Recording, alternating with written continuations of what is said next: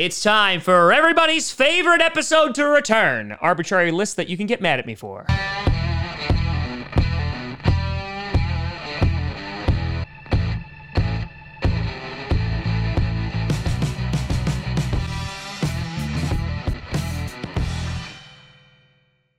Grassi Posse Packer Nation. Welcome to another episode of Podcast, the podcast where you don't have to be a Packers fan, but it sure does help. I'm your host, Tom. Hopefully, I don't have to talk about Aaron Rodgers in this video and make myself cry. Grassi! And today, we're bringing back the power rankings post the 2021 NFL draft. Before we get to that, I want to do a big shout and thank you to some brand new patrons and a crap ton of new YouTube members. This was from the draft streams, and I'm only now getting to it, so I apologize for making you wait. First, on the Patreon side of things, we have the Fail Mary Refs. It's a great start. It's a great start.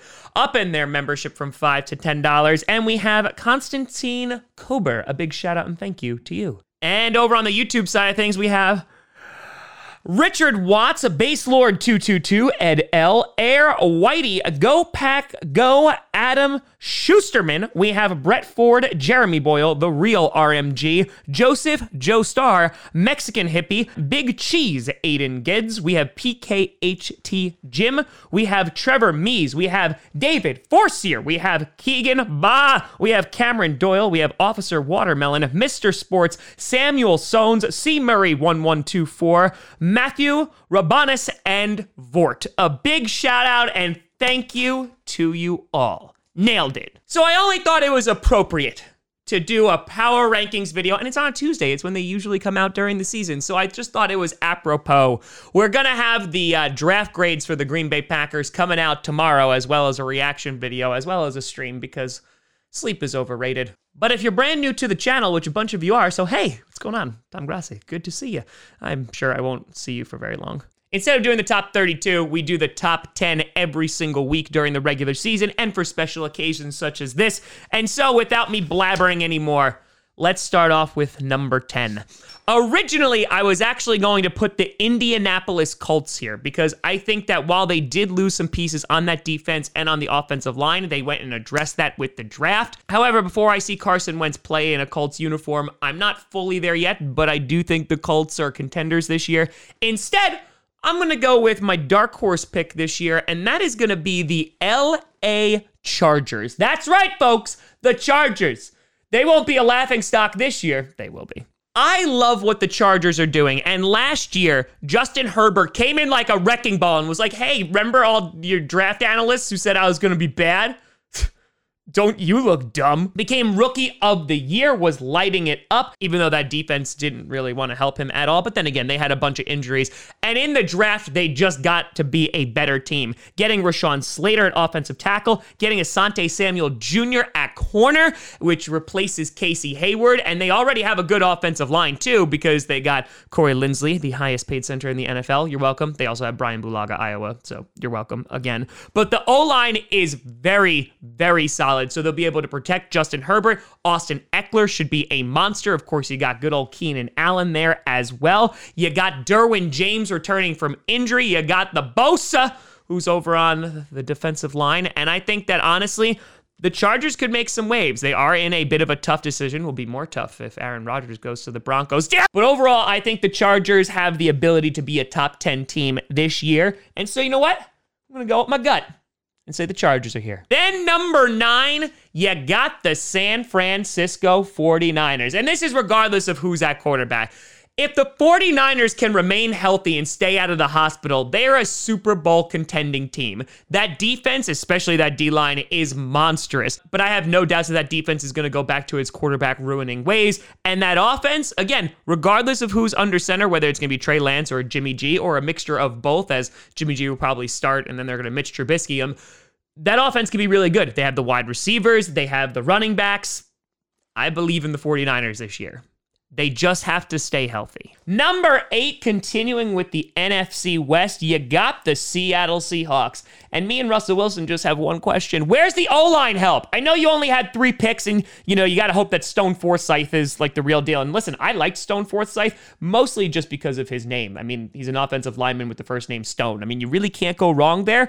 But yeah, I mean, that would make me a little bit concerned. They decide to go after a wide receiver to pair with DK Metcalf and, of course, Tyler Lockett. So the offense could be more potent, which is a good thing but they can't be very potent if Russell Wilson is running for his life, like he was doing against the LA Rams during their wild card matchup. The Seahawks last year just couldn't get on the same page. Either their offense was really doing well and letting Russ cook, and then they started to plummet, and then the defense was like, oh yeah, no, we'll stop sucking and we'll start doing good. And they never got on the same page. So I will say the Seahawks are probably really happy about this Aaron Rodgers news, considering now they're not talking about Russell Wilson being unhappy in Seattle, which kind of just got swept under the rug.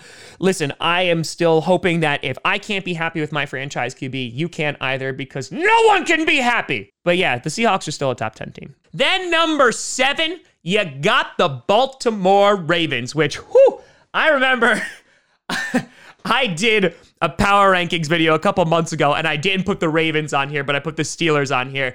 And you would have thought the Baltimore Ravens subreddit was literally going to come and murder me. But here you go, Ravens. Mostly for my own protection, but here you go. You made the list. Chris Jericho, someone would be proud. They got two wide receivers in the draft after every other wide receiver in free agency was like, ew, no, I don't want to go with you. Building that O line up with Ben Cleveland in the draft. And I think that Lamar Jackson should be a happy camper because him throwing the ball last year was not so great. So they got the offensive line depth, even though I know they lost, you know, a tackle in free agency. So they should be able to become a more balanced offense because they already have a run game. And if you saw that video of J.K. Dobbins plowing into his trainer,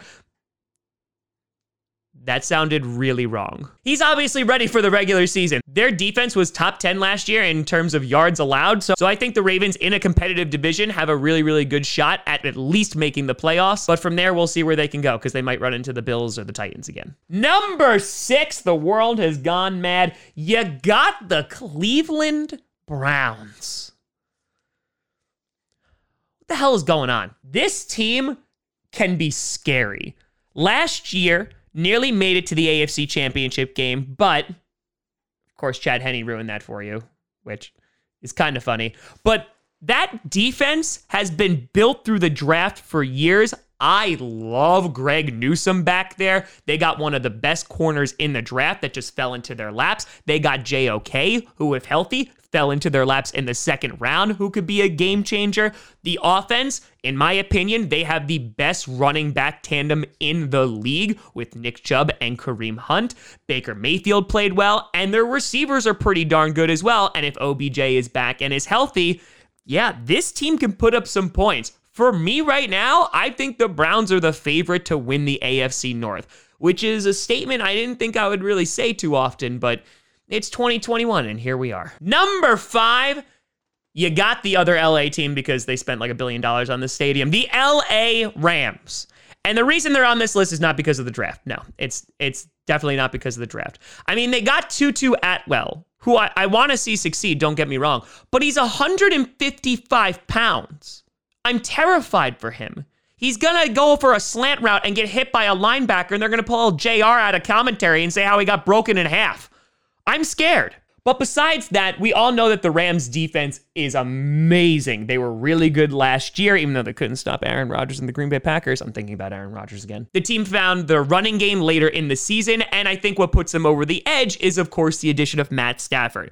Now, the Rams have bet the farm and, you know, all their first round draft picks until 2024 and also all of their cap space on this move working. They have given up basically their future to try and win a bowl right now. Unfortunately for them, they are in in my opinion the best division in football in the NFC West. However, I think they can put it all together and they will be a top 5 team this year. Number 4 you got the Green Bay Packers. I wish I could rank them higher.